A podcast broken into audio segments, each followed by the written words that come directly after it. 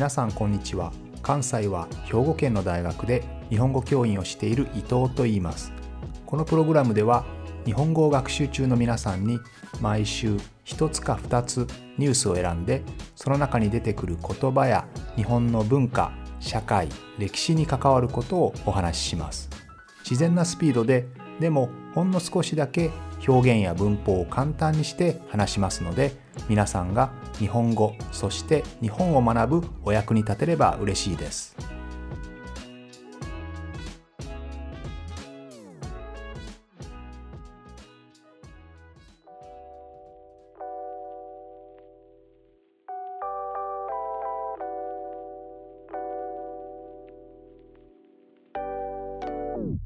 今月の2日にアメリカのニューヨーク市長の市長選挙で選ばれたエリック・アダムズさんが来年の1月自分が就任した後には最初の3回分のお給料を暗号資産のビットコインで受け取るそういうつもりだと明らかにしましたね、えー、以前にエルサルバトルという国で、えー、ビットコインが法定通貨つまり国のお金ですねとして認めるという発表があってその後ブラジルとかアルゼンチンメキシコパナマパラグアイといった他の中南米の国においてもそのアイデアはいいアイデアだということで、えいくつかの政治家がそれを支持するというそういう意見を発表しましたけれどもどんどん世界はビットコインあるいは暗号資産の方に向かっているような気がしますよね。新しいニューヨーク市長はニューヨーク市を仮想通貨フレンドリーな都市にしたい。というふうに言っていて、えフロリダ州のマイアミでもそのような考えがあるんですけれども、えそこに倣ってニューヨークシティコインという仮想通貨を、え導入したいと。そんなふうに考えているそうですね。もちろん自分だけではなくてニューヨーク市で働く職員のお給料の支払いに仮想通貨を選択肢にしていいよと。つまりお金でもらうプラスえビットコインや他の仮想通貨でもらうことができる、そういった選択肢を考えるということも言っていますね。もともとニューヨーク市は皆さんも知っていると思いますけど金融の中心都市としてさまざまな雇用とか税収ですねそういったものを、金融業に頼っているんですけれどもその金融業の中に近年仮想通貨あるいは暗号通貨と呼ばれる、まあ、ビットコインあるいはイーサリアムのようなそういったコイン通貨がですねどんどん存在感を増しているので逆にそこに危機感を覚えているというそういう側面もあります。そういった新しい暗号資産についてもニューヨーク市が中心になりたいということですね。新しい形になっても金融都市としての存在感を失いたくない。えー、そういう気持ちの表れだと思いますね。ニューヨーク市のような、えー、グローバルな金融取引とか、あるいは投資活動ですね、インベストメント。そういったところの拠点、ベースになるような都市のことを、えー、国際金融都市というふうに言います。まあ、ニューヨークやロンドンが有名ですよね。で日本は上海に続いて、えー、東京が第4位ですねの規模を誇ると言われていますが、えー、他にもですねシンガポールや北京やサンフランシスコチューリッヒ中国の深センなどさまざまな都市が国際金融都市としてどんどん力をつけていて逆に東京は少し力を弱めているといったそういう側面がありますね。特に税率の高さあるいは言葉の壁ですねそういった点で非常にこう新しい人々が入りにくい暮らしにくい街だというふうに言われていて今後も国際金融都市として力を持っていくためには税制やあるいは英語で全ての生活ができる、えこういったふうにしていかないとなかなか難しいというふうに言われていますね。特に香港が今政治不安定ですからその金融都市の機能をどうやって東京に持ってくるかというのはですねさまざまな新しいアイデアが必要ですよね。さてそういう、え国際金融都市でも注目を集めているビットコインあるいは他の暗号通貨ですけれどもまだまだ、え取引の中心にはなっていないですよね。まだ信頼されるお金というわけではなくて、え一部の人のみが使っているあるいは持っている、えそういったお金だと思います。ただですね通貨お金というものはみんなが信用すれば、えー、それでいいわけですよね。どんどん信頼性が増せば今の我々が使っているようなお札やコインと同じような価値を持つようになりますよね。実際通貨お金というのはそういった人々からの信頼それをいかに獲得するかどうやってその信頼を手に入れるかその戦いの歴史というふうに考えることができます。通貨の歴史というのは BC 紀元前7世紀ぐらいまで遡ることができます。今のトルコにあたるリディアというところでエレクトロン金貨というのが発行されましたね。これが世界最古の鋳造貨幣、まあコインですね。世界最古のコインだというふうに言われています。エレクトロンというのはギリシャ語で琥珀、まあ、英語で言うとアンバーですね、えー、天然のあの木から出た汁の化石、まあ、宝石みたいなものですね。まあ、これのことをあのエレクトロンというふうに言うんですけれども、えー、この、えー、エレクトロン金貨というのはですね金と銀の合金。金と銀をミックスした、えー、金属でできているんですけどこの色がですね琥珀アンバーと似ているのでまあ、琥珀金ということでエレクトロン金貨というふうに呼ばれています。日本で最初のコインあるいはお金が使われたのは、えー、中国の唐という国に、えー、開元通宝というお金があったんですけれども、えー、そこに、まあ、刺激を受けて、和同開珎あるいは和同開宝と呼ばれるお金が、まあ、708年に作られたのが、最初の通貨だと言われています。実は最近になって不本線という別のより古いお金が見つかってですねこれが最初の通貨ではないかと言われているんですね、この不本線というのは不というのはリッチです。本はもちろんブック。線というのはマニーですね、え、ですので、えー、不本線というのはリッチブックマニーという、まあ、そういう名前をしているんですけども、えー、この名前というのはですね、えー、国民がリッチになるためには本とえそれからマネーお金が必要だということで、えそういう名前がついているということですね。まあ、国民を、まあ、リッチにするためのものですね。その本とお金が大事ですよというところから不本線という名前になっていると言われています。でこの不本線というのは確かに、え和道開鎮よりも古いんですけれども実際にそこまで広がっていたか流通していたかというのはですねまだ分かっていないわけです和道開鎮あるいは和道開放というお金はですね全国で見つかっていて明らかに広い範囲で使われていたお金だということが分かっているんですけれども、え不本線の方はですね確かにコイン自体は古いんですがそれより古いんですが、え全国でそこまでの規模で使われていたかというのはまだ分かっていません。さてこうしたコインですね、はまあ貨幣ですけれども、英語で言うとマニーとカレンシーがありますよね。えー、これはマニーの方は日本語では貨幣、カレンシーの方は通貨というふうに言いますけれども、この2つはですね、実は違います。えー、マニーというものに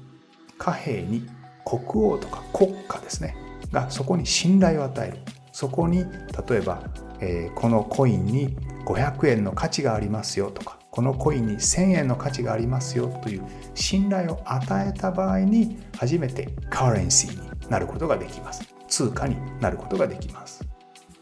例えば銀とか金とかあるいは銅でもいいですけどこういったものは金や銀そのものに価値があるんですよね。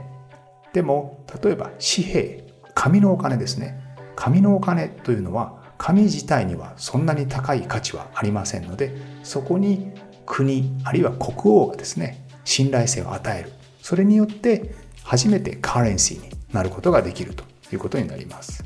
世界で初めての紙幣紙のお金というのは中国の宋という国で使われた孔子というものが世界で初めてだと言われていますね。ただ確かに国がそこに信用信頼を与えると言ってもまあそれはただの紙ですからどこに信頼を与えるかというとこの紙を持っていればそれに書いてある分だけの銀や金あるいは銅と交換しますよというその交換できる証拠ですよということの信頼を与えるわけですね。ですので実際には紙幣とか、えー、コインというのは結局は金や銀と交換できるあるいはそのものであるというところにその価値、えー、信頼があったわけですね。こうした通貨の価値を最終的に担保していた。えつまり保証していた金や銀銅、えー、こういったものをですね最終的にはこういった物質的な担保保証から解放するきっかけになったのは1971年のニクソンショックですね。1971年まではアメリカの中央銀行、これ FRB というふうに言いますけれどもこの FRB に、えー、ドル紙幣ですね。ドルのお金を持っていけばきちんとそれだけの金と交換しますよというそういう約束がなされていたわけなんですけれどもえニクソン大統領がですねだんだん金がアメリカからなくなっていったので金とも交換するのやめますよということを言ったわけですね。これがニクソンショックなわけです。このことは非常にショックな出来事実際にショックだったわけなんですがでも実際はですねその下地その準備というのはそれ以前からできていたんですね。というのは金や銀というのは特に金は非常に重いですよね。ですので実際にはですね例えば、えお金がある国から例えばイギリスからアメリカに、え移動する、ね、お金が移動するその時に金が実際に移動するわけではなくて、えその中央銀行にある、え金のラベルあるいは保管場所が変わるだけなんですね。金のインゴットにですね、まあ、サインが書いてあって例えばこれがイギリスのものって書いてあるものが隣の倉庫に移動してアメリカのものになるというねそれだけのことが行われていただけなので実際にニクションショックが起こってもですねもちろんそれは大きなショックだったわけですけれども実際にはその準備として人々は本当に金や銀が動いている社会に生きてきたわけではないので結局はその紙紙幣に信頼があればですねそのまま金や銀と交換ができなくても、え、そのまま通用する、え、そのまま使えるというふうになって、え、今に至るわけですね。ところで我々は、え金と交換できる、まあ、こういうのを金本位制というふうに言うんですけども大体お金の価値っていうのは長い間金と交換できる。ゴールドと交換できることを基本としてきたと思っている人が多いと思うんですけど実はですねこの金本位制というのは、まあ、100年ぐらいしか続いてないんですね実はそれ以前は銀とか銅、まあ、銀とか銅の方がま軽いしもう少し安いのでその方が便利だという側面もありますがですので実は銀や金を使っていた時代の方が長くて金本位制金と交換できますよそれによってお金の価値が保証されていますよっていう時代はですね大体100年ぐらいしか続いてないんですよね。でこの金本位制っていうのはどうやって始まったかと言いますと、えー、ちょうどですねその当時あの有名なアイザック・ニュートンですねあの重力を発見した人万有引力を発見した人 gravity ですねの人ですよね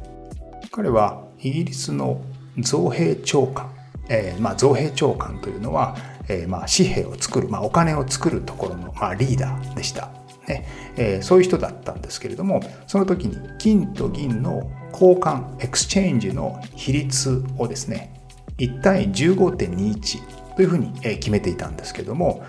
これがですねヨーロッパの大陸と少し違ったので銀がどんどんイギリスから流れていく。逆に言うと金がイギリスの中に残るというそういうことになりました。でその時にイギリスにたくさん金があるので、え、この金を使ってこの金とお金を交換できますよという、え、金本位制度の制度の基本ができたというふうに言われています。でその後もちろんイギリスがどんどんどんどん強くなっていて、え、金融の中心になりますのでこの金本位制というのがその後100年ぐらい長く続くわけですね。その金本位制がアメリカの大統領のニクソンショックによって、まあ、交換ができなくなるという歴史なんですけれども大体100年ぐらいは金本位制が、え、使われるということになるわけです。アメリカがこの金本位制を捨て去るもう金と交換しませんよというふうになったのはもちろんアメリカの中に十分な金がなくなっていったからなんですけれどもこれと関連する面白い話がこの金本位制に苦しむアメリカというのを実はオズの魔法使いという本が描いていると言われてるんですね。オズの魔法使い。The Wonderful Wizard of Oz ですねえ。この本は実はカンザスという平原にですねえ、住んでいたドロシーっていう女の子が風に飛ばされてえ、オズの国に飛ばされてしまう。で、自分が元いたカンザスの平原に帰りたいということで、え、帰るために一生懸命冒険をするんですけれども、え、その時にですね、えー、そのその女の子ドロシーっていうんですけどドロシーがですね銀の靴を履いてるんですね。銀の靴を一生懸命履いて、えー、金の金というか黄色いですね。黄色いレンガの道をどんどんどんどん進んでいく。でどんなにどんなに進んでも、えー、カンザスには帰れないということなんですがこの、えー、金の道、まあ、黄色ですけどね黄色の道と、えー、銀の靴というのが、えー、金本位性銀本位性を表していて、えー、金の道をいくら歩いても、えー、元の家に帰ることができない、えー、つまり金本位性を維持していくキープしていくことが難しいですよ。せめて金と銀両方交換できるようにしましょう。金本位性プラス銀本位性両方にしましょうよ。そうじゃないと困りますよ。それだけアメリカが今金不足に困っていますよという、えー、そういうことを実は暗示している。そういう話だというふうに言われていますね。オズの魔法使いはアメリカで最も愛されたおとぎ話だというふうに言われてるんですけどこういったおとぎ話の中に出てくるぐらいですねその当時の金本位制に苦しむアメリカというのが描かれているということになってるわけですね。このプログラムでは日本語を学習中の皆さんに毎週ニュースを選んでその中に出てくる言葉や日本の文化社会歴史に関わることをお話しします。